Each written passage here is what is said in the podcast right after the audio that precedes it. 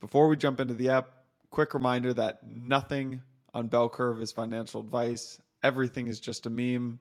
Hope you guys enjoy. All right, everyone. This episode is brought to you by our friends at Avalanche. They're the layer one blockchain that is fast, stable, and scalable. You're going to be hearing all about them later in the show. For now, let's get into it. All right, everyone. Welcome back to another roundup of Bell Curve. You're here with Mike and Michael. took us took us however many episodes to finally solve that. Vance and Yano, fellas, welcome to the show. What's up, guys? Yeah. So, Michael, you just you just really hate the name, name Mike, huh? No, I don't really hate it. It's not a great Not name. terrible. It's not a great name. You just I- think it's a was- worse name than Michael. Uh, that's that's accurate, factually accurate. Yeah, I think Michael has some prestige to it. I'm also not a fan of. I rescind. Actually, I don't want to. I Mike, take you- back my offer to be Mike You say show. I don't want to Michael- do it. You say Michael everywhere. Like your email's Michael at, but you just Yeah. get bodied and just let yourself be Mike. Don't. Hey, what are you? What are you trying to do here? All right, you were trying to pit, pit the Michaels against each other. What? What is this? Exactly. What is this? Where are you? Yeah, right Vance now? and I are just sitting on the si- sidelines. Yeah. Why, why does it look like you're coming live from a sauna or something like that, or like a 70s? Yeah. Where Where are you? Undisclosed I'm in a location. sauna. That's how. Yeah, that's how relaxed I am. Yeah. Well, my, my location is uh, currently at the Framework office in the Bahamas. Um, we're, uh, we're we're shutting it down, so uh, had to come here live and close it up. Yeah. Are you guys also audited by Armanino? It's like you, FTX, and Binance. That's that's the auditor. I think if we gave those statements to our LPs, they'd be like, "These aren't real. Like, what are you? What are you guys doing?" Is anyone like, Literally one. Of, moder- I was going to say, concerned? literally one of the first questions that you get when you're fundraising is who is your administrator and who's your auditor, And where do you custody? and where do you custody? Uh, And if they don't know the names of any of the three of those places and they don't trust them, red flag. Not going to give you money. Yeah. If it's if it's not a big four, I mean, I was laughing at the. I don't know if you saw the Enron. I forget the. I forget his name, but the Enron guy who's been brought in to be the CEO of FTX now. John Ray JJ or something. Yeah, John he's Jay or- actually he's actually got a couple of zingers in his in some of the material that he's released, and he basically said the auditor who's best known for being domiciled in the metaverse. You know, he's just I don't know if you caught that, but Just the ripped guy's got a bit of a sense of humor. Yeah, yeah, it's pretty funny. I Um, mean, he's like a old salty bankruptcy guy, and imagine him coming in and being like, "This is real. You idiots gave this group of people that much money."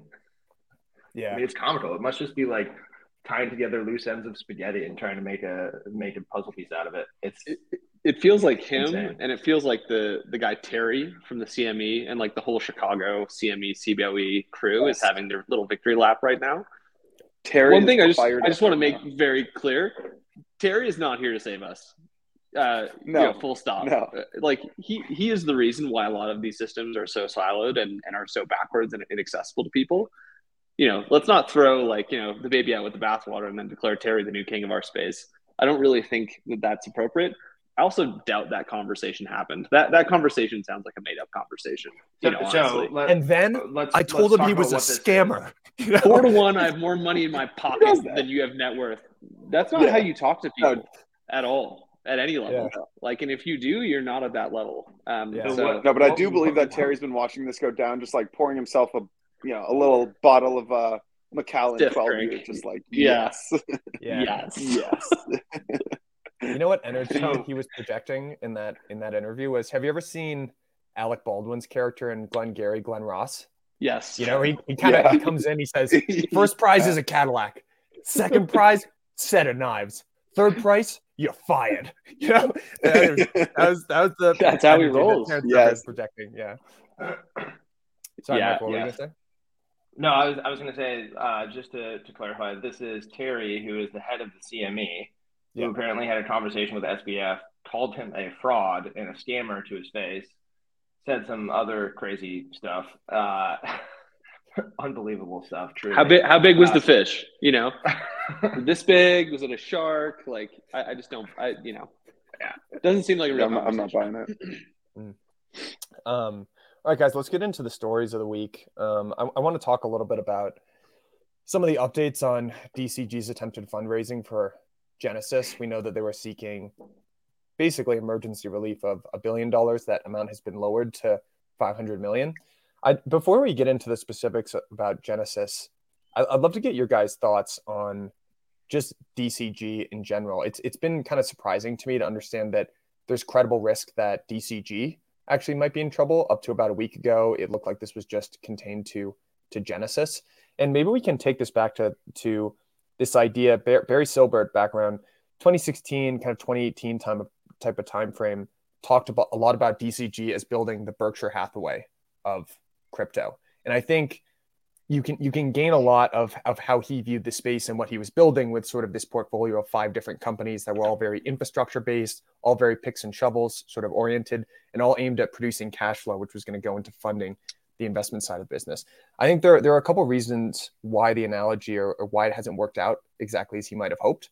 But I'd be curious to know how you guys think of DCG as a business and and what sort of the the trouble that they that they find themselves in now.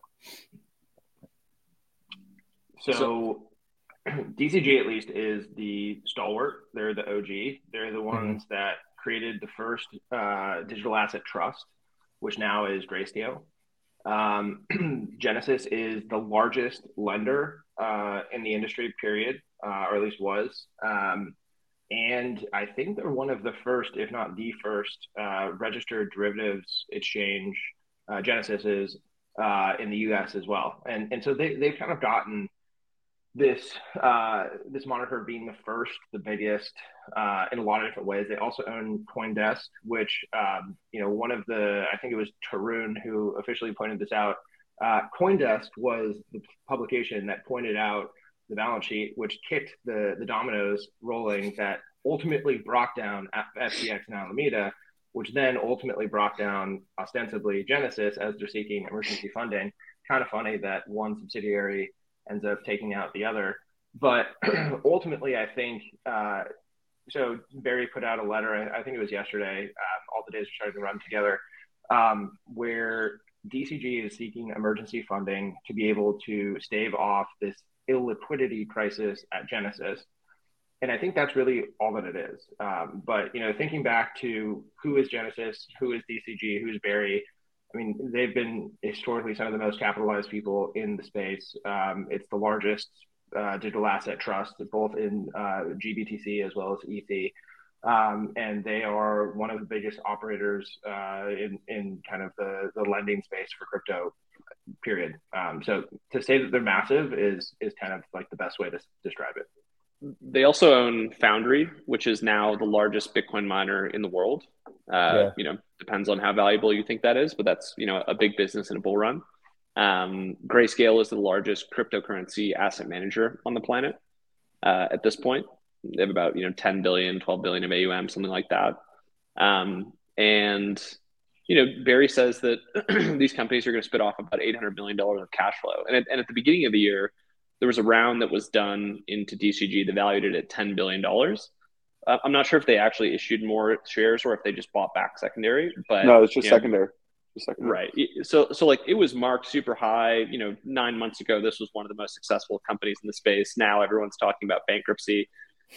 I like I'm not as uh, convinced that this is as big of a problem as people say. Like a lot of the news cycle entrants I see on Twitter really are, are like pushing this narrative of like, you know, all the OGs are dying. Like, you know, this is like going to go, oh, yay. Like they're going to redeem the trust. Like all the GBTC I bought is going to go up 2x because they're going to redeem it. That just makes no sense at all. Um, and, and why does that make no sense? If you look at the sum of their business, Grayscale is the most valuable part. And it's spinning off even this year, 200, 300 million dollars uh, of fees, you know, this year. And that's quite substantial if anything, they're going to protect that asset and you know try to fill the hole with any other you know assets that they have. They also have 200 funds and investments in their portfolio, some of which are very very strong. So this company seems to be much more capitalized or better capitalized than people think. I'm just not that worried about about them. Um, it is kind of interesting to wind back the tape to um, this summer with Genesis um, and their role in a very interesting swap between uh, the Luna Foundation guard, three arrows, and themselves. And, and what happened in that swap was uh, Do took a, mil- a billion dollars of UST, swapped it via three arrows in Genesis for a billion dollars of Bitcoin. Mm. Um, and then Genesis was left with this UST. You know, what would I do if I were Genesis and I had a billion of UST? I would probably short it to, to you know, neutralize my exposure. Um, and, you know, what happens when you short a billion dollars of UST? You know, the price could go down quite, quite significantly. And this swap happened, you know, a week, two weeks before everything blew up. So, like, if you look at everything that's happened, interesting, and you know, Genesis is rolling it potentially. You know, that was one of the crucible moments of this market, and you know, they're right in the middle of it. So, like, it's better capitalized than I think people understand. But I think the role that it, that desk has played in the ups and downs of the crypto market is not fully understood, and I think it's much larger than people understand as well.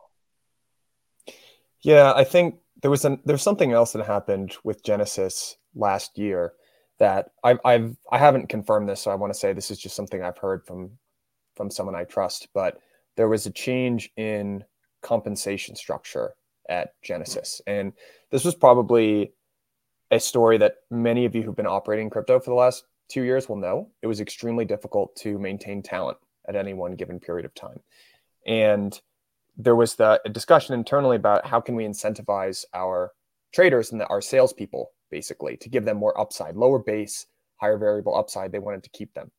So a larger percentage of the especially sales desk at Genesis became commission.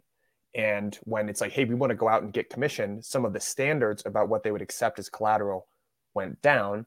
And then the risk and compliance team was basically told, hey guys, go go play in your corner, basically. And that might have seemed like the right decision to make at the time but you can probably trace an enormous amount of the strain today when you're kind of looking at how why were they willing to accept FTT of all things as collateral? Kind of explains that story. Not not just FTT, locked FTT, unvested FTT. Yeah, you know, the, and are, and GBTC and GBTC, and, like that you literally cannot sell. Yeah, many such cases of this as well. It's not just them. Like I'm sure you guys felt this as well last peak of the bull market. It's pretty hard to maintain talent. People wanted a lot more. You know, you were forced to negotiate with them. You know, this year it's way different. Everyone's suddenly very happy to have their job. Um, but that's kind of how these things go. I, I think the other thing that you know we've been thinking about just like pulling back the timeline of everything that happened there's so many examples of just like bull market thinking versus you know what is rational and what makes sense in a sustainable ecosystem. And this is just another example i think of like you know to your point mike on you know variable compensation versus fixed compensation leading to less desirable collateral being posted. I think that's just like what happens when incentives run awry and like when bull markets start to take over and this like this model of we need to do everything, we need to move at the fastest speed possible, we need to keep charging ahead, and you just kind of get over your skis. And ultimately, like the ones that got further over their skis and others are the first to fall. We're still picking up the pieces of everyone who ultimately ended up like getting too far over their skis. Anybody who's left standing, I think ultimately will have all the star tissue to tell for it, and we're gonna pick things back up and, and build back better. But uh, it, it is just like classic, uh, classic bull market thinking. Build back. I think that always happens. Build, yeah, I think that happens yeah, in all bull markets, like but this, yeah, this bull, this bull market specifically, it felt like there was a mentality that this was the last time to capture market share. That like this was mm-hmm. the time. Yep. If you're a media company, this is the last time that it was only crypto media companies. All the other media companies are coming in. If you're an exchange, like uh, or if you're like a VC, like okay, it's no longer just crypto VCs. Like now, like all the other like Web two VCs are playing at the table. Like this was the, and so what what happened is it caused people to get way out ahead of their skis in terms of leverage specifically. And you saw, like DCG took out that 575 million dollar loan. One was to buy back shares. Uh, the other was to um, uh, the other was to make investments. Right, like that is a gross misallocation of maturities. Right. Um, uh, or misalignment of maturities. You're you're taking out short-term debts to invest in long t- equ- equity that doesn't pay back for like five well, to ten years, oftentimes. I'm a- I'm actually going to push back on that one. I, I think that Barry had the cash flows over the over, over the duration of that uh, 575. Let's let's call it, you know, 575 over probably got done, you know, 18 months from the maturity if the maturity is in May of 2023. Yeah. Um, so what we're talking about is 18 months of cash flows flowing to DCG. At this point this year, they're on pace to do 800 million of cash flows this year. Uh, I, I, saw so, revenue there. Probably relatively well, similar. Okay, yeah. fine. You know, relatively similar. Like, how much does the whole pro have as cost, right? Uh, but I, I, think he was referring to DCG as on pace to do 800 million this year. Let's yeah. call that a 500 million. You know, 18 months, you can pay back 575, no problem. I actually think it was the 1.1 in liabilities that they took over from Genesis due to the Alameda or the uh, Three Arrows um, situation in May of this year, June of this year, that that really put them over. And I, I think the 575 was actually totally fine they would have been able to pay that back with cash flows over the duration of that loan. It's just the 1.1 that that was too much. So, so one one thing that's interesting about and, and Yano, you made a really good point of like, you know, this was the last cycle. This was like everyone needed to get to the table immediately, or else you were going to be left out. One of the things about borrowing that's really interesting is that this was the first real cycle with you know like large amounts of borrowing outside of just perps and, and exchange traded instrument instruments like Genesis is, and I'm, I'm just looking at, you know, in, in Q1 2019, uh, or sorry, Q4 2019, they issued $65 million of loans. In Q4 2021, that was like 51 billion. And so, like, cash lending against collateral did not exist prior to this cycle. And one lesson that I think we learned collectively is like, which collateral is good collateral? you know where do you set margin calls how do you sell liquid assets into a volatile market if things really start to go down because like usually when you're getting margin called like things are not like great around you know the industry um, and it was like this new concept and then suddenly got normalized and everyone was doing it and they were doing it against bad collateral and now it's now it's kind of over you know voyager's out blockfi's out celsius is out genesis is out the bitcoin miners the bitcoin miners are about to get hammered yeah. Miners about to get done. You know, crypto.com's out of lending, yeah. uh, blockchain.com's out of lending. Like, does this come back? How does it come back? One of the only places that you can get credit now is from Maple. Like, they are still actively lending, but that's what it's going to look like. All of these centralized lenders, like, they had their one cycle and they kind of blew themselves out. Now we kind of need to pick up the pieces and play some sort of new game to get credit so, back to the system. But that was actually going to be one of the questions that I asked. What do you think happens to Genesis now? and and DCG for that matter. I have heard again. The, there, there's a lot of rumors flying around. So I just want to say I, a lot of this stuff is just stuff I've heard from folks who've entered these sorts of agreements. But it seems like there were two types of customers to Genesis. There were sort of the eight big whales, and I heard Tarun say this on the chopping block, which was many of them had non-liquidation clauses. That's very problematic in and of itself.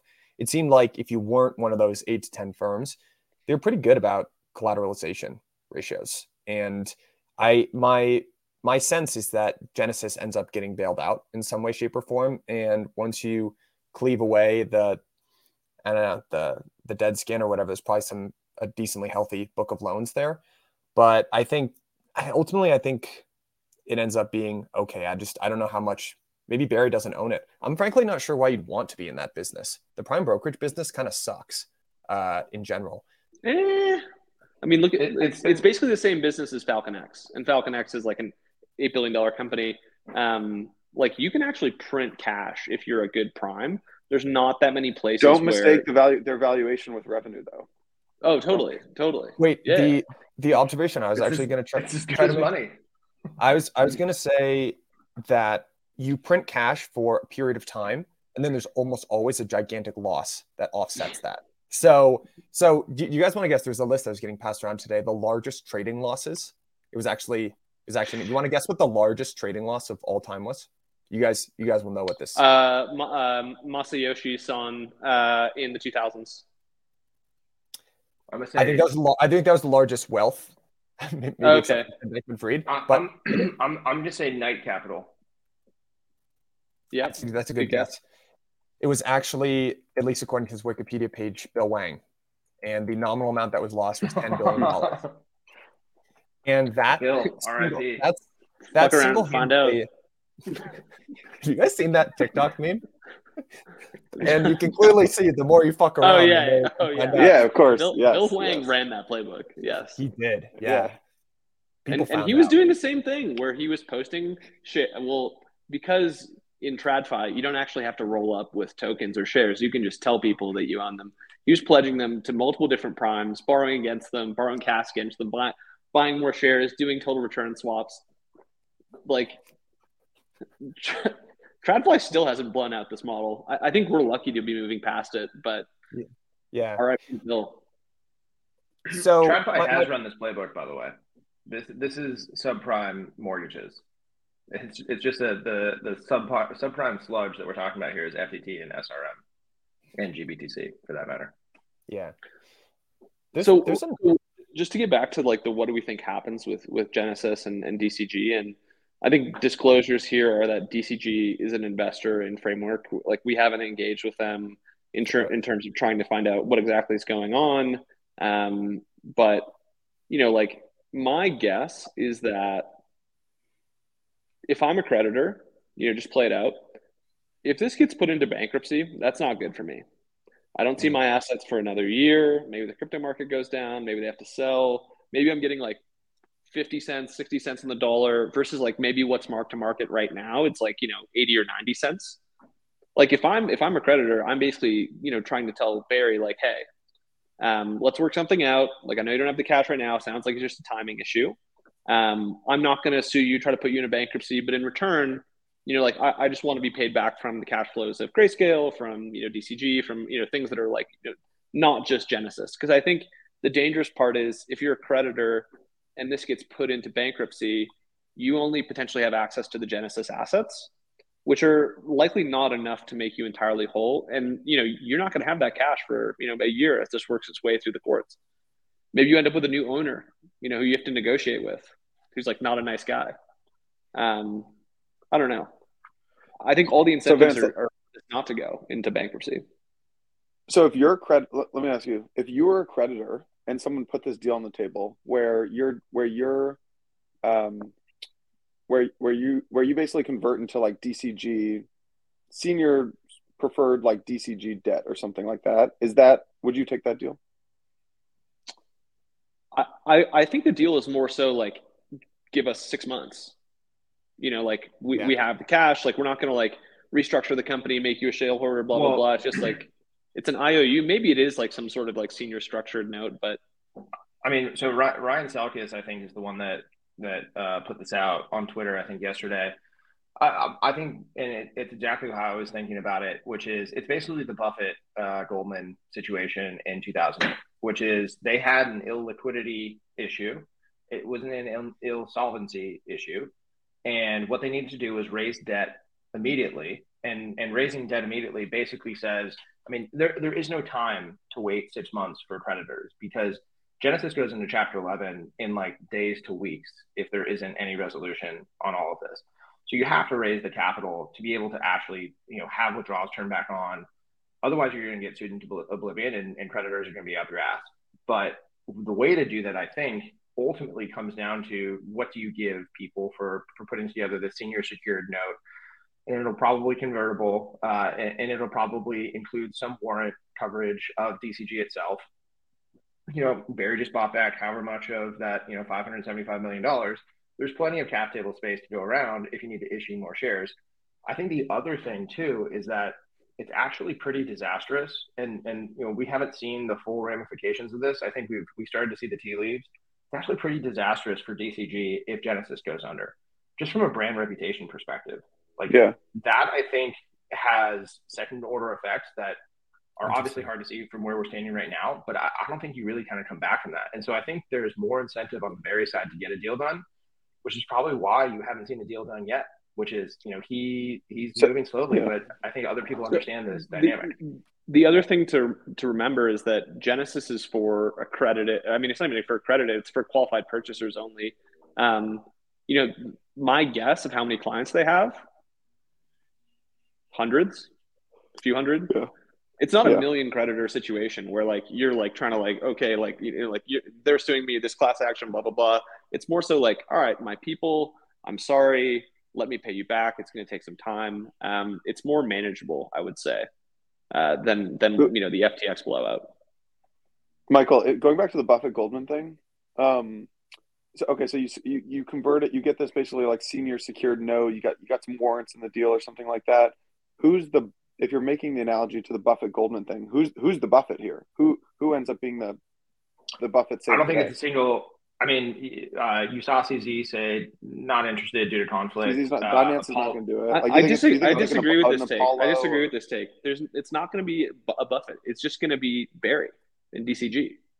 Like they don't need to be rescued. That that was the entire tone of that letter. He was like, "Thank you. We're not raising money. I'll let you know when we do." You know these. That's these what I would say if I needed to raise money. Right. That, that is fair. Money, I'd say if I need but, to raise money right now, I'm not going. Hey, the, I need to raise money. I'm saying we the, don't. The point of Barry's and I'll letter. Say, Fine, we'll open up a small round for some people. that's that's how you raise the money. High valuation, Friend, friends and family float, only. You know, fine, no, but, exclusive deal. Yeah, come on. Letter, which is like the most important thing I think that we should you know be reading into. His position is, I have the money, not right now, but like you know, give me give me a few months. I'll have the money. I can pay you back. Trust me, bro. There's this there's this loan that's due. I'm going to pay that back. Maybe that fills the hole. Like that's his perspective. Totally, but you can't just sit there and have like non-withdrawals on a lending platform and not expect for either there to be lawsuits or like a desire or, or necessity to move into Chapter 11 restructuring. If you work with creditors, I don't think you actually need to. That okay. I think that's my plan. If I'm him, that's what I'm saying. What does that I, mean, Vance? To work with creditors, though, like to be like, all right, guys, sorry this didn't work out. You're going to get seven cent, like seventy cents on the dollar. Option A is I put Genesis into bankruptcy, right? And you can fight it out option. in the courts, like and you yeah. and you don't get access to DCG assets. So yep. so like you want to go do that, go have fun. That's not going to be that much fun for you. Option B is work with me, give me some time. There's a cash flow producing business. I can slowly fill this hole and pay you back and I can pay you back probably sooner than when it would come out of the courts. But what that requires is us to have some sort of understanding where you're not forcing me to do anything where I put the company into bankruptcy. Like, can he actually do that? Is is more of like a legal question, but you know that that would be how I would present the situation. Uh, but but there's also option C, which I think is you know what's been floated around at least on Twitter more so, which is go and raise at the parent company, senior secured convertible convertible notes, have that money flow back into Genesis, and basically everything turns back on, and illiquidity is no no longer an issue. Because I, I and the reason why I skew towards that, I think, is and maybe maybe there's other factors obviously that, that we don't know and, and we don't have any any information on this, but generally I think if you have even 70 cents on the dollar or even 80 cents on the dollar, how many of those like hundreds of customers are coming back?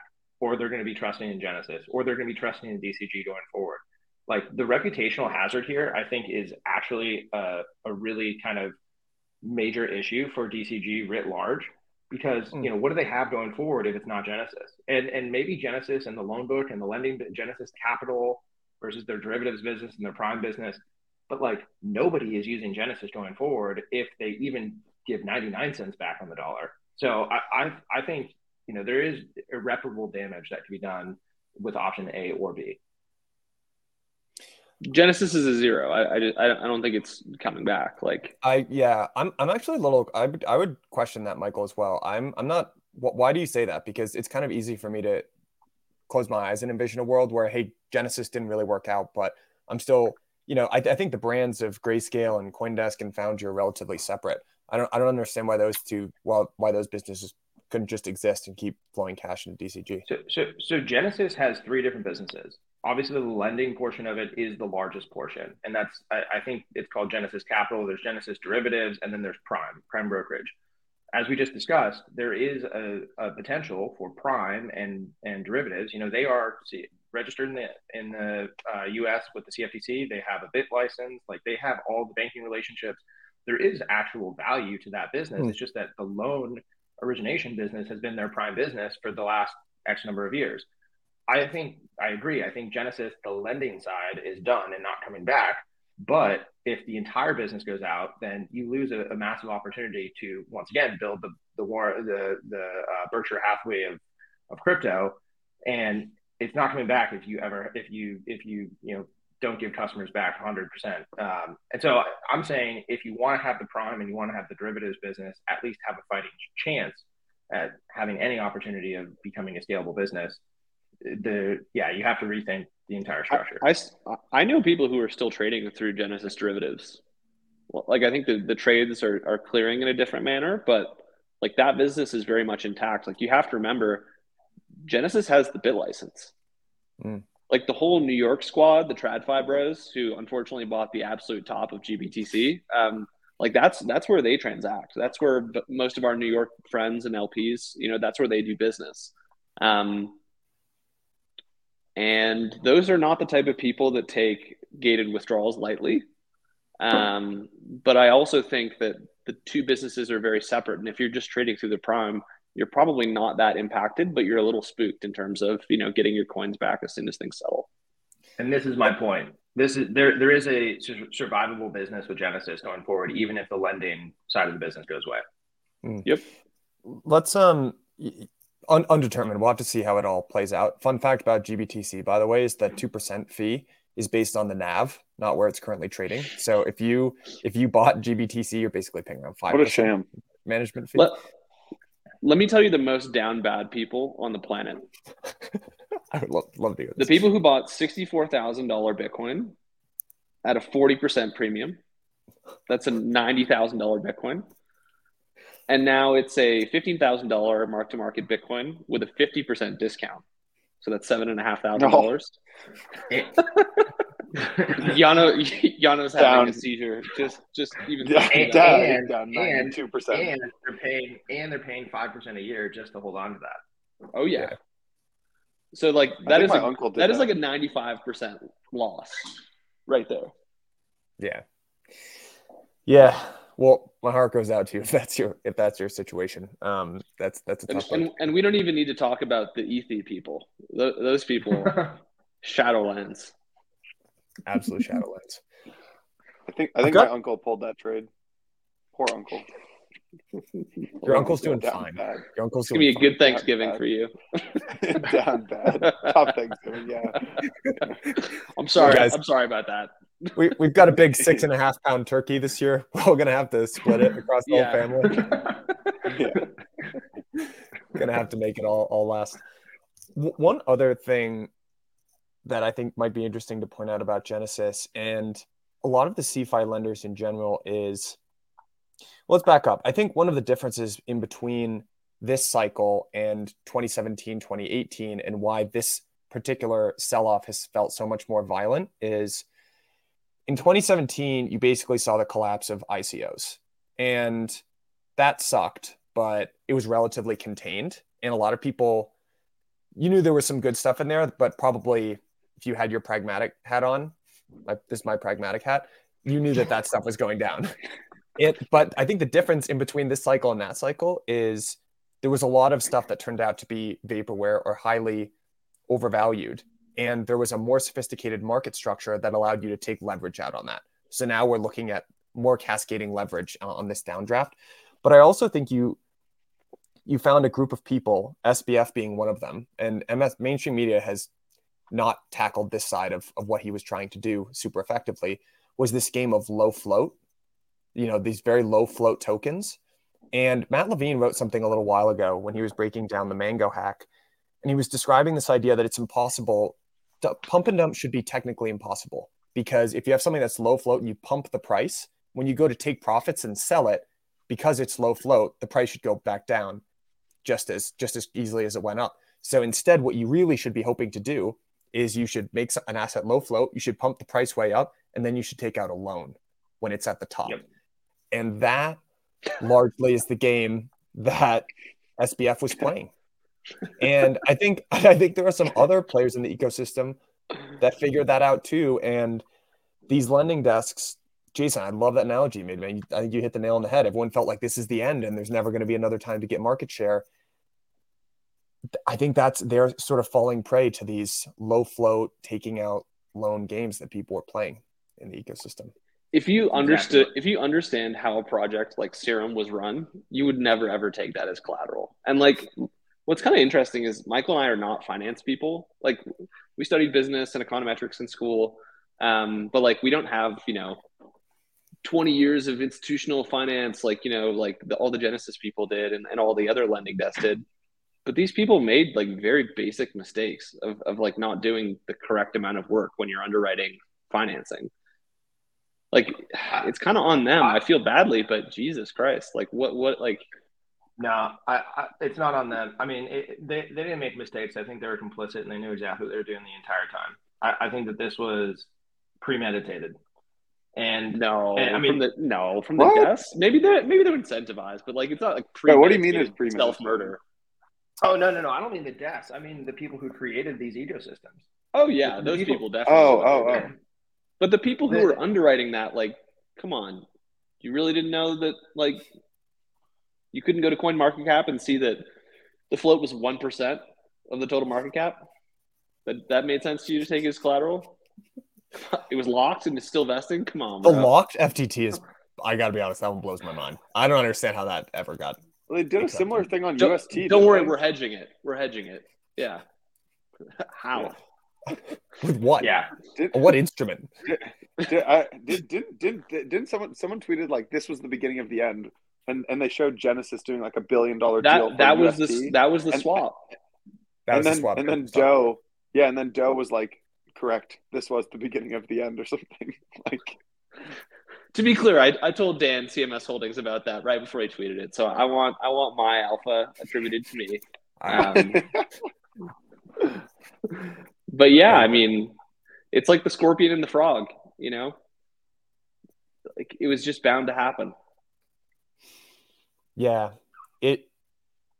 Yeah, it seems a little disappointing. I also I think it really just does come back to incentives because in my heart of hearts, you had the people that were making those decisions and, and what to accept as collateral.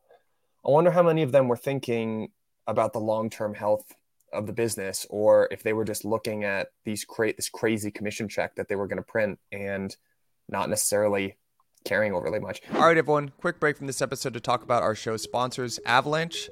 Many of you know Avalanche as the fast, reliable, and scalable layer one. Uh, Av- the folks at Avalanche have a really great message for those of you who are in the crypto industry right now, which is bear markets are for building. So while a bunch of our uh, friends over in CeFi are, are kind of going through these struggles and travails, the folks at Avalanche basically put their heads down and are shipping products that builders want. The latest solution Elastic subnets. Right. And just to expand on that, Avalanche is consistently upgrading all of their platforms, right? So on the platform side, you've got Elastic subnets, you've got new VMs. On the infrastructure side of things, you've got Core, which Mike, I just uh, I know you used that the other day. I was a bridge or. I was a bridgeor. Bridgeor, yeah, exactly, exactly. Uh, so they're upgrading the infrastructure side with Core and Enclave. The chain has had like no downtime, super customizable for devs. Uh, yeah, if you're a builder, avax.network, uh, avax.network, great place to be but do Yano and I as well. So you definitely go check them out, but click the link at the bottom of this episode. Click the link. Otherwise, we're not going to get any credit. Come on. Yeah. Give us click the, the link at the bottom. All right. Give us the credit. Exactly. So yeah, All big right. thanks to Avalanche. Um, yeah, you. I mean, you it, you just had a great experience with them the other day uh, on the user side of things. So go check them out, guys. Thank us later. Let's get back to the show. I heard I heard Hasu say something in an in an episode a little while ago.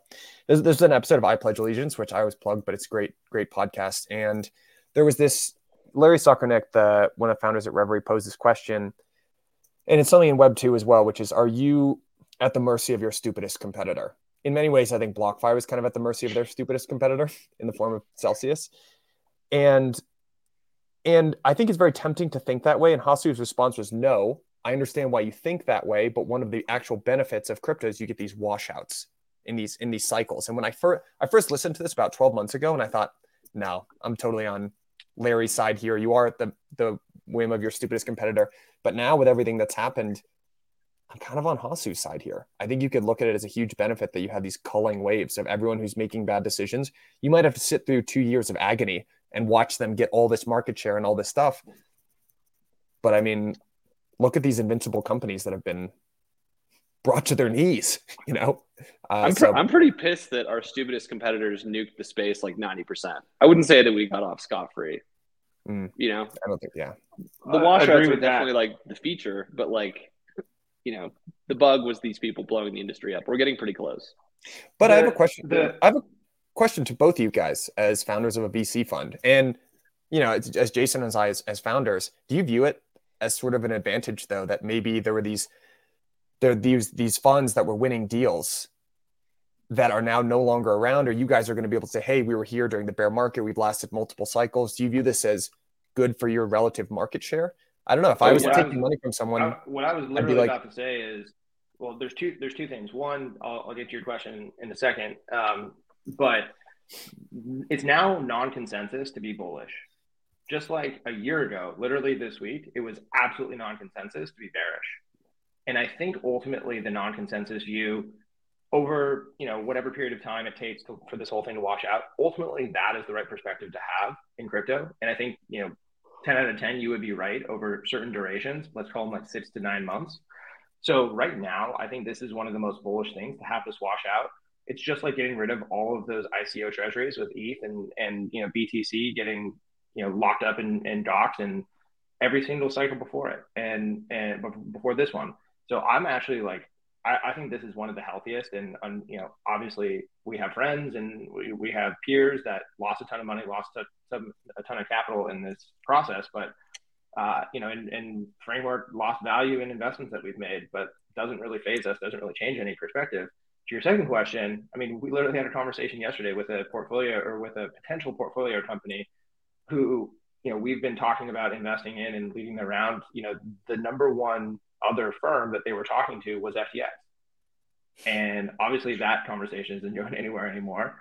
But removing chips from the table leaves the last couple people standing and it just makes the whole place healthier. And I'm like exceedingly bullish right now. But yep. you know, it's gonna be it's gonna be probably a couple months of downward, sideways, whatever. But ultimately, I think we're gonna find a new a new thing to latch onto. And um, the other thing too is I, I think regulatory wise, we're actually going to have some push uh, in a positive direction. I don't know if you guys saw Tom Emmer going on Fox Business yesterday, um, you know, pushing the narrative of this was not decentralization. This was not the crypto industry. This was one person in an unregulated, centralized finance operation. This is why we need positive regulation. I, I think that narrative is starting to pick up as well. So, you know, like the pieces are starting to get put back together. So I, I'm actually really excited right now framework is incredibly hard to kill as well. Like we just managed to not, you know, go for the poison fruit every cycle, um, mm. and I think that's one of the things about us which uh, keeps us around. I would have to agree.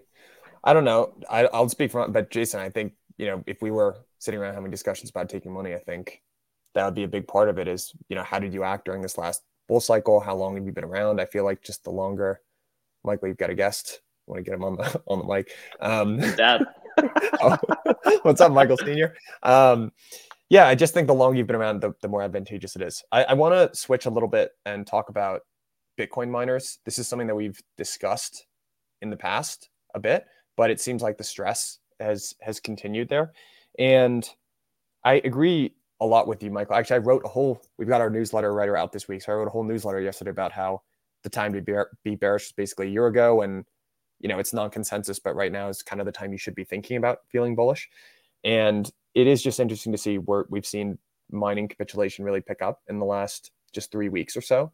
And that has historically been the bottom right? Right around the bottom is when the miners ultimately capitulate. And i'd just be curious i don't know if there's if there's anything really new that you guys you know have that you want to talk about there or anything that we haven't covered in the past or I don't know. I'm just making observations here. Main thing is like the overlay of uh, 2018 and and mm. present day. It's like one to one. You know, we had that that big nuke in January 2018, uh, hanging around there around 6k for like you know six or nine months, and then in in November, or December, just the bottom fell out. And, and this was a time when Bitcoin was literally everything. Um, and you know, it nuked to 3K, and, and that was driven by a minor capitulation. And it looks like the same thing is happening right now. ETH has still not made a new low, but Bitcoin is making fresh lows, uh, I think, this week and, and last week as well. Um, I think real estate, I mean, Bitcoin mining is, is an interesting business because it kind of appeals to like the same types of people who flip Airbnbs and, and do like kind of like these dumb real estate schemes. Like Bitcoin mining feels like re- real estate. You know, you have this thing, you build it, it's physical, you can look at it, you can see it, uh, you can, you know, build better technology marginally, but like it's mostly the same asset. It produces cash flows, but at a certain level, you go underwater. And I think, you know, of the Bitcoin mining teams that we've seen relative to the other technology teams in the space, just the level of talent is is far far lower. Um, and so like you're seeing a lot of capitulation, you're seeing a lot of consolidation as well. Like now, Foundry, the, the DCG miner, is the biggest Bitcoin miner in the world. That did not used to be the case. Um, I think it's going to be a really weird time for Bitcoin over the next few years. Like I've made this public on Twitter, but you know when you have the market leading asset, the market beta asset, the one that everyone builds algos around and correlates around, it, but it's also the heaviest asset in terms of you know it's 1.7% inflation per year. You know at these prices that's about 5 or 6 billion. Like the market's just going to trade heavy. And i don't think that's sustainable at all. And assets with better structural demand and supply dynamics are going to take their place. And so i don't know maybe we've seen the final cycle where bitcoin actually leads and and kind of you know the happenings are important because uh, it just doesn't it, it just feels like bitcoin is narrativeless at the moment you have michael saylor who's like this, the only super cycler that's still around chilling stuff but other than that, I don't know what they can do. It seems like the best thing that they could have is like another psychopath to start buying, but unclear. I, I would I would take the other side on that actually. I okay. Yeah, I would take the other. What the way that I've sort of, I think one of the driving forces of Bitcoin overall, Bitcoin has changed its narrative over the years. We all sort of know that, right? It started as this digital peer-to-peer cash, right, and then payments were a big thing, and then it was an inflation hedge, and now it's a store of value, kind of a digital gold. And a lot of people point to that as a weakness of Bitcoin. I, I sort of just view it as this thing that's very hard to change. It's like a real, you know, source of, uh, it, it's pristine collateral, whatever it is. It's something that you'd want to ideally own. I still do think the macro, macro, macro Mike here, but I think the macro forces they do support Bitcoin. I do, th- I do think if you if you zoom out of our our little industry, or we're talking about all this carnage that's going on in crypto, the same level of carnage is going on in TradFi and the real world as well. And as much as it's felt like a crescendo here over the last four weeks, I think we're about to see it play out on the bigger stage, you know, in in uh, the American economy and global's economy all, all over. And the, the biggest problem there is just how much debt we have and how much money we've printed.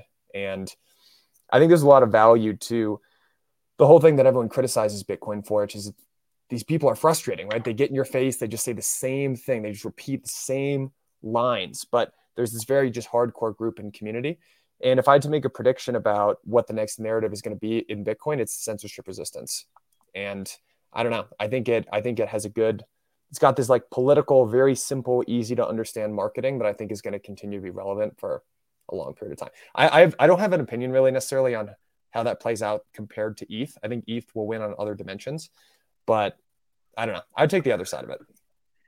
I I would I would take the side the the one sentence thesis for Bitcoin in my mind is uh, Bitcoin's success is inversely correlated with central banks' credibility, and like it seems mm-hmm. like the credibility of central banks is going down, and like when you want to make that trade or when you when you want to take the other side of the central bank trade, central banker trade, it's like Bitcoin is the obvious investment in my mind.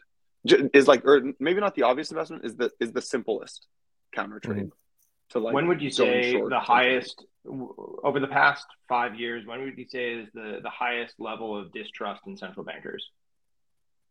Well i think when is the highest level? Yeah over the last five years when was the last when was the highest peak? Right probably today. when inflation right, is out of control right now. Well, right like now. like now. a month ago yeah like yeah yeah i, I see where you're going with this and then bitcoin is low right now yeah. i kind of i kind of see like uh you know like it's all kind of like one big trade in a way. Like it's not, you know, like Bitcoin's, you know, properties are not going to make it like the fastest horse when when rates turn around or peak. It's it's going to be just kind of like everything that's super interest rate sensitive is going to move violently. And you know, obviously, I'm not a macro person uh, in terms of like my day job, but one of the things that I've been looking for, you know, this cycle is, you know, when when is the 10 year going to peak? When when when did it peak? In in 2018 the 10 year peaked in uh, October, mid October, maybe it was, maybe it, eh, it might have been November. And that was right around when the uh, Bitcoin miner capitulation happened. So you had rates reaching their highest. You had, you know, interest rate uh, sensitive assets going down the most. You had the Bitcoin capitulation that happened.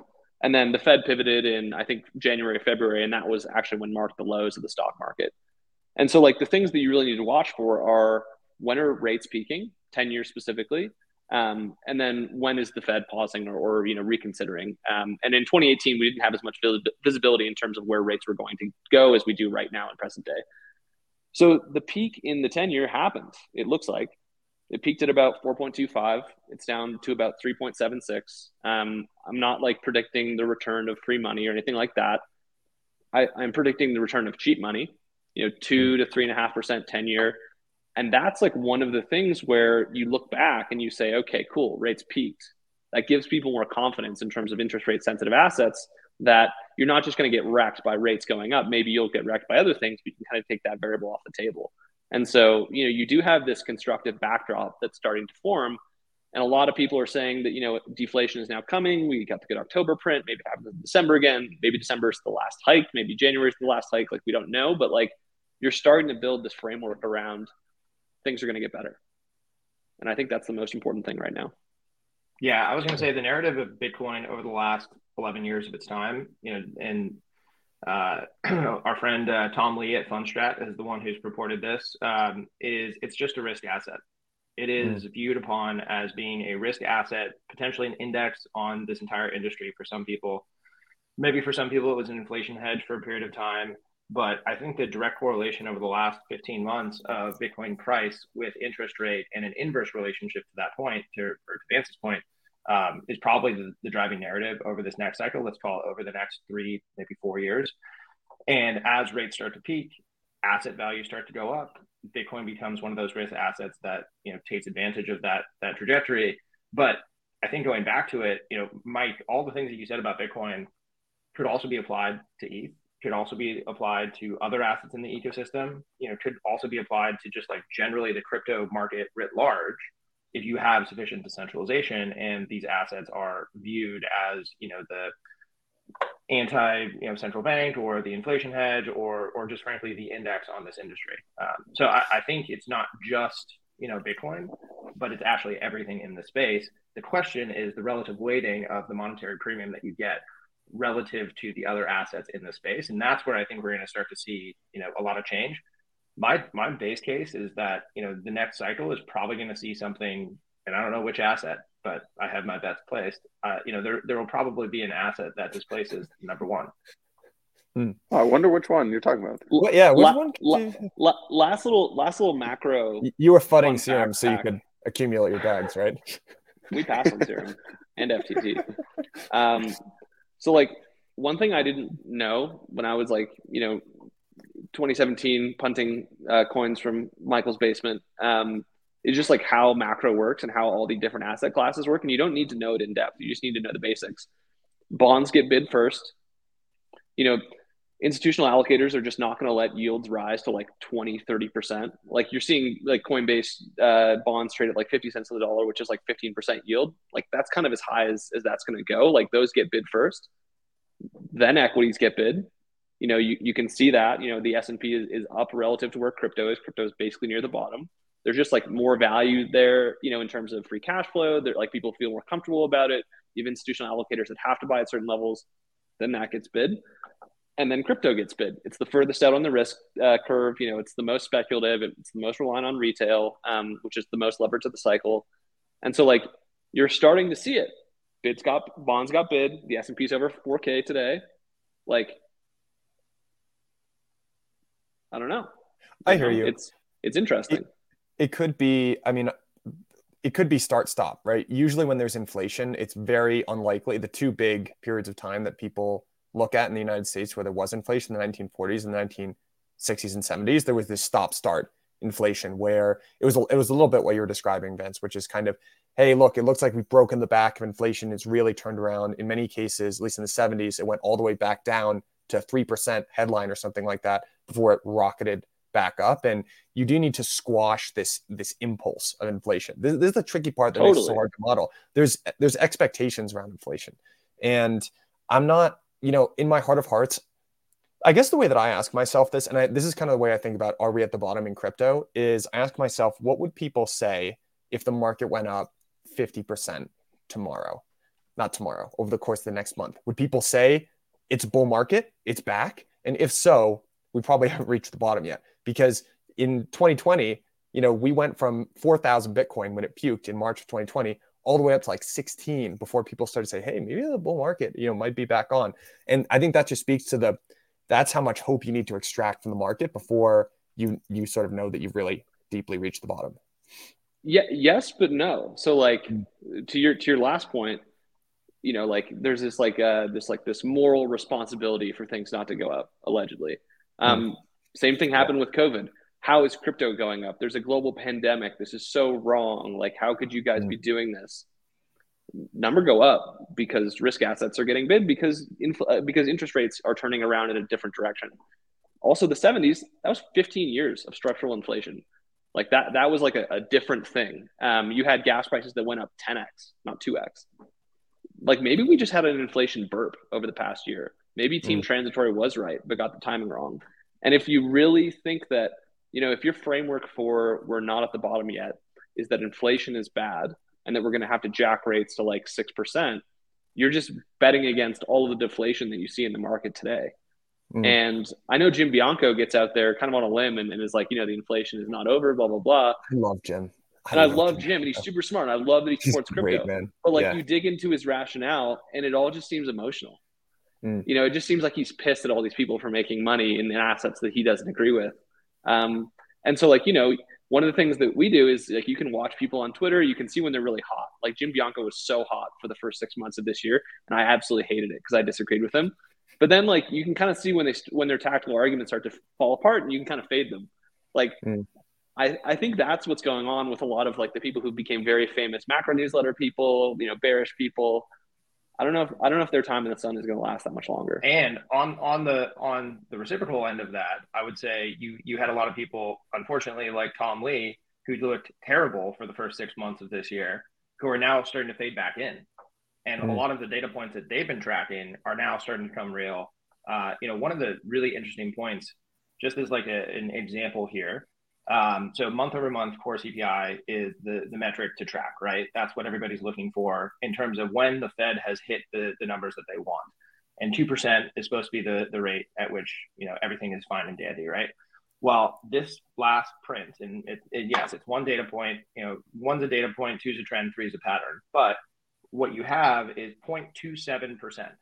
And, you know, it, it's really interesting, but what happens when you have the month over month is that they only take the decimals place, the the the tenths one one decimal place, and round up, and then that multiplied by twelve is the annualized rate of what this one print represents. Well, 0.27 rounds to 3.3, and then you multiply that by 12, and you're at 3.6 percent. What happens if it was three basis points lower at 0.24, and then you round down to 0.2, and you're at 2.4 percent? We've hit our target. We did it mission accomplished, right? Mission accomplished, Pete. I, I, it's it's it's hard to know. I mean, it's it's really difficult to forecast this stuff in general. I I, w- I want to return really briefly to what one of the points Michael, actually Michael Events, I can't remember which one. we're making this point about just the monetary premium. First of all, I, I want to say I've, I hope I've been consistent talking about this on different podcasts. It, it would be very easy. I respect what's going on in Bitcoin. I will say it's probably the more it moves into this very hardcore sort of libertarian bent. That's not how I am as a person. So I it's very much easier for me to kind of look at the ETH community and that ethos, and that just more aligns with who I am as a person. So if you made me pick build on Bitcoin or ETH, I wouldn't even have to think about it for a second. But I do respect what's going on in in Bitcoin, and I've always personally liked in the same way I never liked the DeFi on Bitcoin argument. Why can't you just let it be this beautiful thing? Why can't you just let it be this store of value? Why does all this stuff have to be built on top? It doesn't necessarily make a lot of sense to me.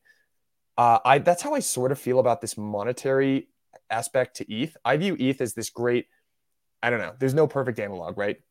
Oil, data, whatever it is, it's block space that you're selling. I don't understand. I think the monetary premium thing for me complicates it, whereas it should be optimized for selling block space to other protocols and just making the best of that. Basically, I if it were up to me, maybe this my smooth brain take here, but I I like things to just be simple and Bitcoin is the money ETH sells the the block space, and I think so. They can both be super successful.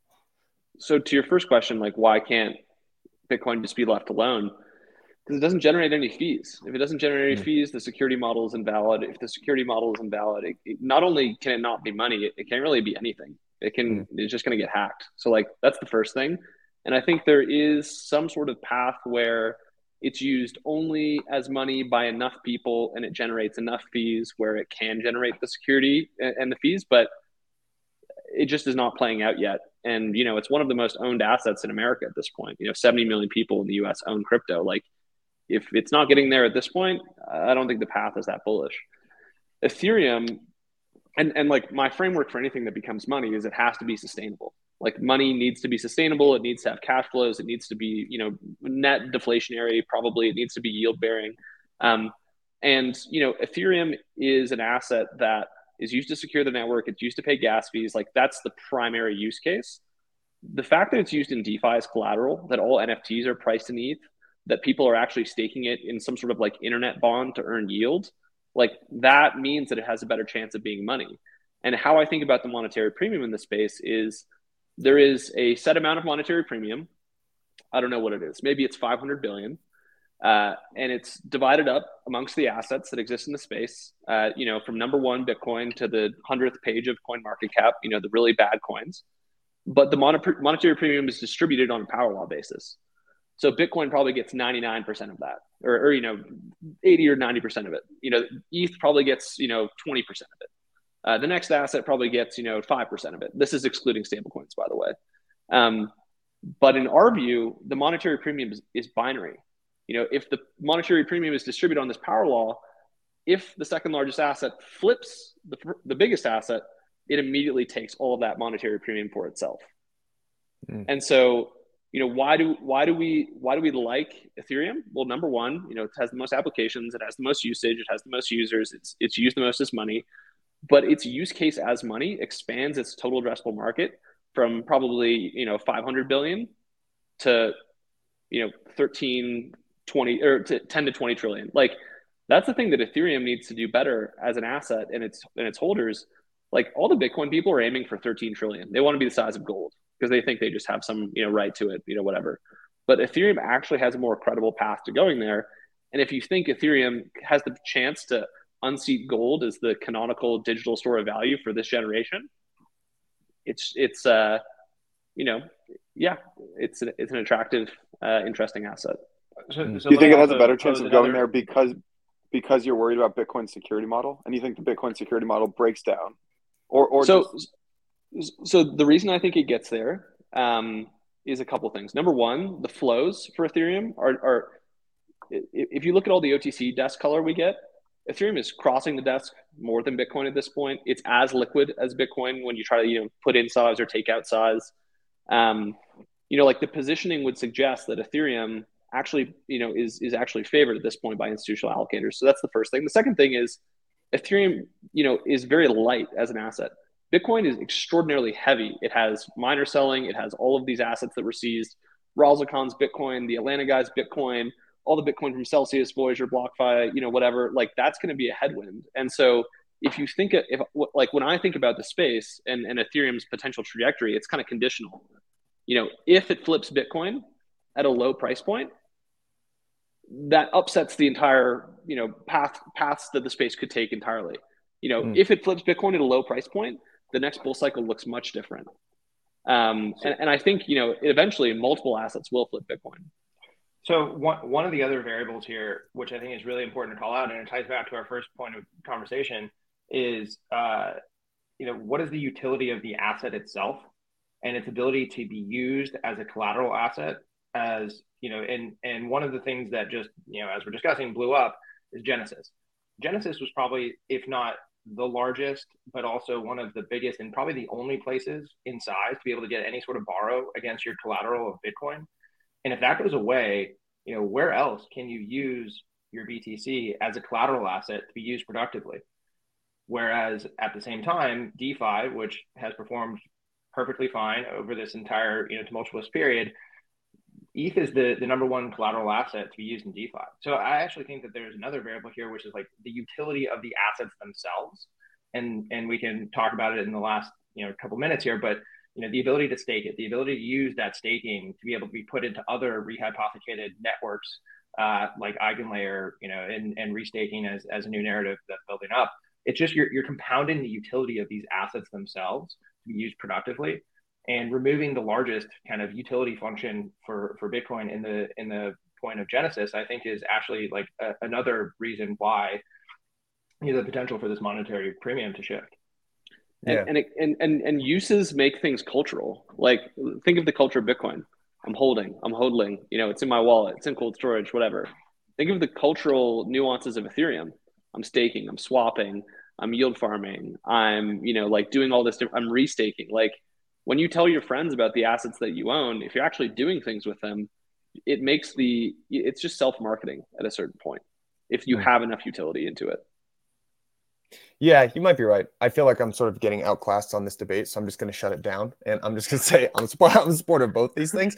Uh, I, I want to get to one. You know, you talked about sustainability here, and I want to I want to bring up. There was a really good thread that I don't know how you pronounce this this Twitter handle, Paulina Paulina put out. Oh yeah, Paulina, yeah, yeah, Paulina basically put out on sustainable investing. I'm not sure if you guys had a chance to see this or or take a look, but you know, kind of asks this this question of what does sustainability look like in in terms of investing in crypto? And I really like the definition. Uh, said so in a crypto context, what does economic sustainability look like? Demand drivers, users paying to use the protocol, users buying the asset as economic collateral, medium of exchange, or just as a cult, or users buying the asset to earn dividends, including fee burns, yields, etc. Then on the supply side, it's the cost of operating the network and issuance. Yes, it's supply, deal with it. So economic sustainability is A, demand equals supply, and B, issuance is greater than the cost of operation. Basically. So I'd love to I'd love to get a sense of, you know, I, I think what what Paulina is trying to do is put a definition around, you know, the very simple definition of business, you got to make more money than you spend. And then you're there's a great Logan Roy quote. You make more money. I got a fancy new business idea for you. You make more money than you spend, and everybody calls you king cunt. That's that's the Logan Roy quote. And I think and I think for a while, I, th- I think in crypto, it, it looks a little bit different. I do think you could define, especially something like Ethereum, as an economic system, necessarily as opposed to just a business. So I'd be quite, I'd be curious, like, what do you guys think about that that definition that Paulina laid out? How do you guys view sustainability within the context of these networks? I mean, uh, first of all, I think this is great. Like, it feels like there's like a renaissance of crypto investing coming back, where like you know people last year would just try to bamboozle you with like it's a parachain it's an app chain it's a modular stack with a data availability layer. It's like how does this make money? How does this sustainable? What yeah. is the path for this to generate 100 million dollars of arr per year? Um, and like that's kind of what the core of what Paulina is getting at here is like with these blockchains you have this sustainability question that is you know in, it's apparent in businesses but a little bit less so because you're literally printing your native token to cover the security of the network and if you print enough, the asset goes to zero. You know, no one will want to hold it. And so like refocusing around the core concepts of how much does this cost to run? How much money does this make? How many users does it have? What are they using it for? Like this is such a positive um, new take on crypto investing, and I hope it spreads a little bit further. Um, but in terms of like how things can be sustainable, I think Ethereum, like you can say, yep, check, like this is sustainable. Um, it, it's like, you know, net deflationary at this point, very interesting. Okay, check. Uh, can middleware be sustainable? Hasn't really been proved yet. Um, like they just had to print so many tokens to cover the cost of, of running their networks. Like it's still TBD what level of fees flow through them. Um, the apps feel like they can be sustainable, um, but it's less of like a like a protocol question. Maybe you have an app chain or things like that, but like are you generating enough fees through your you know consumer set to maintain a smaller and more sustainable you know self-contained system? That feels possible. And so like where we kind of net out on it is like it's like the reverse hamburger thesis where you only want to own the buns. Like you want to own the canonical internet money layer at the very top. You want to because that's sustainable. Maybe you want to own the apps at the very bottom because those are sustainable as well. Uh, and we've seen that things you know albeit short-lived uh, Axie Infinity, STEPN, blah blah blah. I wouldn't call those sustainable, but like you had enough consumers where you could make the case. Everything in the middle still needs to be proven out. Hmm. And the I, the only thing I add to that is that not to say that we don't think it's possible for it to be proven out. It's just that there hasn't been the use case for it yet. And I actually think one of the best use cases for how you make the middleware useful and and therefore sustainable, I think, is if cross chain really becomes the advantage of having blockchains and, and differentiated blockchains. So imagine, you know, you've got sustainable games on each different individual Cosmos app chain. For them to be able to communicate back and forth, there has to be a cross chain communications protocol. That could be a place where you you basically inject, you know, uh, something that's really easy to use, but it's like taking a small amount of fee to, to process that network transaction in the same way that it takes, you know, a small amount of gas every time you want to process an Ethereum transaction.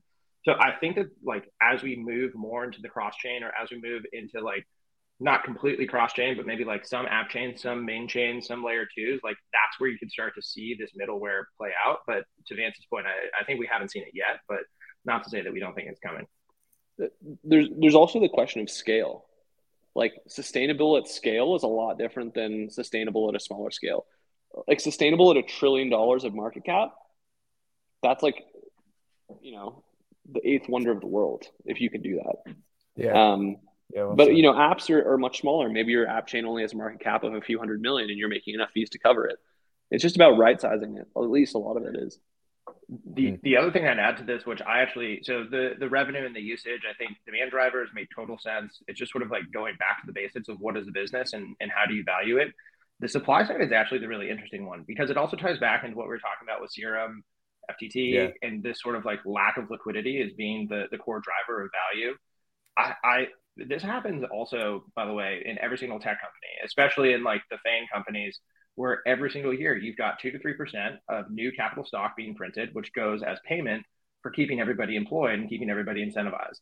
And that I think is an interesting comp and an interesting model where like some inflation to the token to keep everybody aligned, everybody incentivized could make sense but it's how you do it. It's how your capital structure is formed. It's how your your your cap table is situated. Because if you got an overhang of somebody who owns twelve and a half percent of your tokens and they could sell at any moment, like that's going to be a, a potentially dangerous situation. So like the supply side of this, I think, is actually probably more interesting as we like pick up the pieces of the industry and, and think about how we restructure things going forward. The demand side, I think, is you know it's it's that classic meme of always has been. It's like revenue, profit, usage, always has been Oh, the supply side, I think, is where we have a lot of you know room for for new ideas. A, a TradFi comp to throw out there. So Coinbase has done 1.2 billion in stock-based comp this year. Yeah. And they're probably going to add another 400, 500 million onto that in Q4. Market cap of that company is nine and a half billion today. And, and some of the stock was issued, you know, at a higher price point, some of it at, at, at this price point, but like you're looking at like 10% inflation of, you know, if you're looking at this as a protocol, of what you own in coin. Um, and you do have the fact that it's not immediately market dumped by the people who get it. It's not it's vesting, you know, it vests over time. But like they granted that this year. In previous years, they've granted a lot more. Like, and that's hitting the market. And so there is this question of inflation and sustainability with even the largest public companies. To to Michael's point, I have a I have a thought on that, and I think not not that you were doing this, Vance, but there's a temptation to be like, wow, ten percent, that's really high. I think the the important question to ask there is what are you getting for that 10% inflation? Because exactly. if you get the labor, if, if the, the labor that you acquire for that 10% inflation is going to double your market cap, this is where it's it's difficult to measure actually what your ROI is on, on whatever labor you're acquiring there.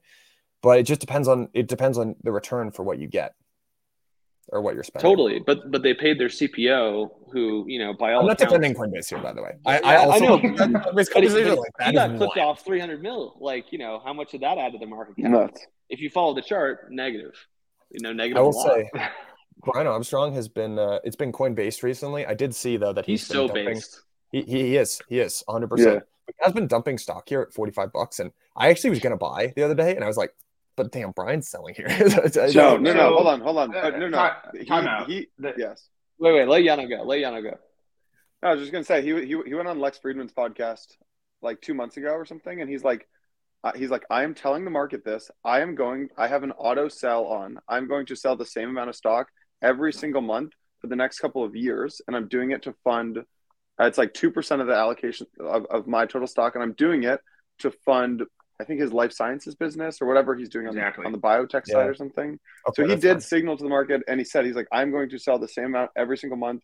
And when it's really, when the price is low, people are going to freak out. When the price is high, so, people are going to freak out. But that's what I'm, what one, I'm telling you. One thing to note exactly that. One thing to note is that any insider, or, or frankly anyone who has privy information at a publicly traded company, like because I was a product manager and had access to the revenue figures at Snap, I had to be put on what's called a, a Plan 10b5-1, which is basically you, you literally build a plan and issue it or, or you send it into the SEC and you say at this price point or at this date, I want to sell this amount of stock, either in terms of number of shares or amount of value. And so this this plan has literally probably been filed with the SEC for the past 12 months. Anyone who is selling stock who's an insider who has to like you can track on SEC, you know, Edgar, um, all those people are are predetermined. So it's not up to them. Uh, it's something that's literally been sitting there and it has a, a three month cooling period. And every 12 months you can you can change it. But you know, this is uh, everybody jumps over like, oh, insiders are selling, insiders are dumping. Um, man, wouldn't it be nice if we had 10b5 ones in crypto? yeah, it would. Sounds be. like Brian's getting into some some light effective altruism. Hopefully, not too deep. I've got limited. You never, you never want to go full. Yeah, you never want to go. Never full, want to go full. Yeah, yeah. Uh, do we have five minutes for meme of the week? I know we're. Yeah. I know we're running low, but yeah. there's only one. There's only one candidate for meme of the week this week, which is hold on a sec. I'm going to share my screen. There. You guys see? yeah, this video. oh yeah, this is so good. I mean, oh, you can't hear it. Just wait till they talk. We're, we're, gonna put. You a, can't hear it. Oh, all right. No, you can't hear it. We're gonna we're gonna we're gonna put a link in the show notes. This is the best. Okay, this is the best put video a, put, put a link in the show yeah. notes. Yeah, I think, I think there's oh. a non-zero chance, like a ten percent chance that Elon Musk and AOC see this and are like, yeah, we should be hooking up. hundred percent. I, I put it above above ten percent that that ends up happening. I was like, I would love that. that. Is, That'd be such a that would be such a narrative violation. That'd be such a narrative violation. Yeah. People would not know what to do with that. I would love yeah. that. Yeah. you and I, we are not so different. we are not so different. we are not so different. Um, all right, we'll link that in the show notes. I thought we could play the sound. Yeah. Yeah. Vance, you can use uh, the next episode to school us on the EGen layer. Oh yeah, it's yeah. Eigenlayer, bro. It's German. Eigenlayer. Eigenlayer. Yeah. All right. All right. We'll we'll skip the the German accent attempts here, fellas. This was a really fun one. Um, guys, happy Thanksgiving for everyone who's happy listening. Um, drown your sorrows happy. in some gravy. Yeah. And uh, hey, do you have any uh, thoughts on how to? This is going to be if if this is your first. Um, I'm writing this newsletter today. Our our uh, guys out sick, Byron, and last year I went back, I wrote this thing like how to be the crypto expert your Thanksgiving. If you've never been that crypto person at a Thanksgiving table during a bear market, just get ready, my man. No one's asking oh. you how to oh. set up your Coinbase this year. It's it's a sea of smug faces and how's pound the wine and go to bed yeah. early. I no, I got I, I got to I got to my I got to my in laws yesterday, and they, that they basically were just looked at me. and They're like, "Do, do you want to talk about crypto or or no? If you, if you don't, it's totally fine." So that's how you know. That's how you know it's really bad. That's it. Yeah. They're just like, "Are you okay?" Yeah. So that's just show them the Blockworks monthly active users. Like you know, at least you guys got. You guys see our new website. You guys yeah. see our new website? Pretty clean. I saw that. Amazing. Looks good. Yeah. We relaunched. Shout yeah. out to you guys last night I had uh, a couple of my parents' friends came over for dinner and literally went the entire night until the last seven minutes as everybody was literally packing up. And literally one of my parents' friends goes, So, do you think she knew? I was like, wait a second, how deep are you into this? And she had read every single article. She was like following the tweet threads, uh, you know, and, and, you know, not into crypto whatsoever. I, I think the story has like captivated audiences, but to Yano's point, everybody's a little cautious to talk to us about it it probably for the it best. has it has captivated audiences. I you know on on the margin like a lot of the you know don't talk about a lot of crypto talk about a lot of macro stuff and everyone all the macro people i mean there's some element of grave dancing i think that's going on there but everyone wants to talk about sam bankman it's the biggest story in finance i think for the last year i would say mike let me ask you this all yeah. all the on the margin guests that are super bearish doing victory laps let's let's play the clock forward six months things are looking better crypto's you know rallying like, are these people going to have as loud as a megaphone? Are you still going to want to like, you know, have them on your pod? Like, how, how does it all work? The thought I, leader economy. I, you know, on the margin initially was I had this theory going in that if you just talk to these people kind of in their language on their level about Bitcoin and crypto, that you could kind of break down some barriers and it would be interesting conversation. And like two years later, I've, I do not think that's the case anymore. I think they have a lot to contribute, and I'm like interested in their perspective on the world and investing and in general. But no, I don't. I think they're just gonna. Most of them are just gonna stay bearish forever. Keep in mind, they're all incentivized to stay bearish. Yeah. Well, let me ask you guys. What do you think? So we talked about Tom Lee. There are these. I used to look at this and wonder why this was. There are perma bulls and there are perma bears. They're always perma bulls, perma bear, and they don't seem to shift. They're just always bullish, and then they have their kind of day in the sun, and then it turns around, and then it kind of comes back. And wh- why do you think that is? Optimism versus pessimism. Also, like it's it's very important. Like we know a lot of perma bears. They're mm. uh they're like the paranoid ones, the ones mm. who are like you know tinfoil hatting for for lack of a better word, and they have not had their day in the sun for almost twenty years. Mm. Exactly. And you know, finally, the guys who are predicting oil going to 300, like I don't know if you follow H Kuppy or those guys, like you know, oil's going to 300. All these Saudi memes, and you know, congratulations. You know, you had your five minutes in the sun. Oil didn't go to 300. It's back below, you know, 85. Um, but like everyone really enjoyed meeting you, uh, and we'll see you in 10 years. I think that's kind of the prognosis for them, and it's unfortunate, but like technology doesn't stop it just keeps innovating. Things get better. If you look at any measure of standard of living over the past hundred years, it's only it's up only. Like the optimists are usually right. So I, I, I agree with that. I would say from an investment standpoint, or anyone who's in the investment business, you you basically have two ways of thinking, which is what possibly could go right versus what are all the ways that this could go wrong. And those are like two very fundamentally different views. Obviously, a venture and growth perspective is what are the different ways that this could go right? And you know, thinking about it from a macro perspective, being more of a trader mindset, or or frankly, just like private equity, or you know, it, it's how are all the different ways that this go wrong, and let's go off and defend all of those. And so I, I think from a business perspective, you, you can't be straddling both at the same time. You really have to come at it from one angle versus the other and that just like tends in a more pessimistic versus optimistic perspective. Yeah, no, which which between the two of us, where where do we shake out there? What do you what do you think? I mean, Yano's I mean, looking at the eternal. but that's my guy. Let, us be clear. Anybody in this industry has to be an optimist. So, like, 100%. first and foremost, I was gonna say, Mike. I was gonna say, Mike. You are a put yourself in any other place and you're you're a very optimistic person put yourself compared yeah. to me and you're like an eternal pessimist but uh, you know it's all it's all relative here yeah i i will say i will credit you and say you were the person that convinced me that optimism is the better strategy i will say just watching how jason yanowitz lives his life i was like this is the better strategy for, for sure more fun you're also a lot happier yeah you are 100%. i find yeah. Last thing I'll say yeah. is so two people who are incentivized. It's been a tough or, year for optimists, feel, but it's better life strategy two people who love to be bearish. Number one, the perma bears. Number two, people who have recently lost a lot of money. Mm. If I've lost a lot of money, I'm telling you that you're going to lose a lot of money too, because that makes me feel better about losing money. Mm. no, number yeah. three, people in cash. Yeah, people in cash. Yeah. God bless them. I was kind of the best. Number four, Bitcoin maxis. Or Bitcoin maxis. Yeah, they just hate everything. yeah. I think optimism is the better strategy. I, I will say there is a little element of me that I do empathize with. The, maybe that's why I like those those talks so much because I do.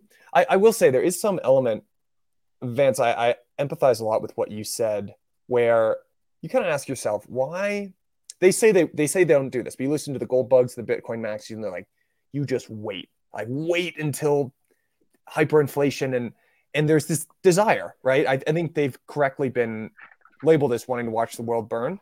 And I think the underlying urge of that is the desire for actions to have consequences.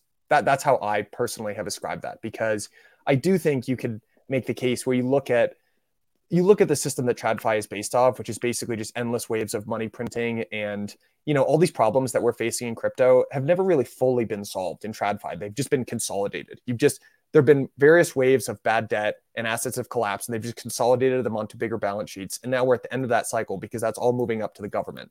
And they've never even actually solved it. They've just kicked the can down the road for a long period of time. And I think there are people that have looked at that and said, this isn't necessarily sustainable. And they want there to be a- the actions to have consequences. That that's what I ascribe the underlying emotional dynamic to that particular mindset. And a part of me, I see where they're coming from. I don't want that to happen personally, but I see where they're coming from. I actually don't There's... disagree with those perspectives. I think it's just a matter of time scale. Like they mm. could be right. It's just a question of when will they be right. Yeah. That... Here's what it comes down to: optimism versus pessimism. If the pessimist, if the cynic and the pessimist is right, what do they get? They get to say, I told you so. If the optimist is right, they get to then go build the thing. And that it sounds a lot more fun to build the thing. I hope people are watching on YouTube for my air traffic control here. Here's the deal, folks. This argument. and better stay optimistic. Were, uh, on the rock. I'm with yeah, you. Stay optimistic. Yeah, yeah, I'm with you guys. Optimism right, can't live your can't live your life scared of things. Does not compound. Yeah. No. And happy Turkey Day, everybody. Happy Turkey Day. Um, happy Turkey. Yeah. We'll see. We'll see everyone on on the other side.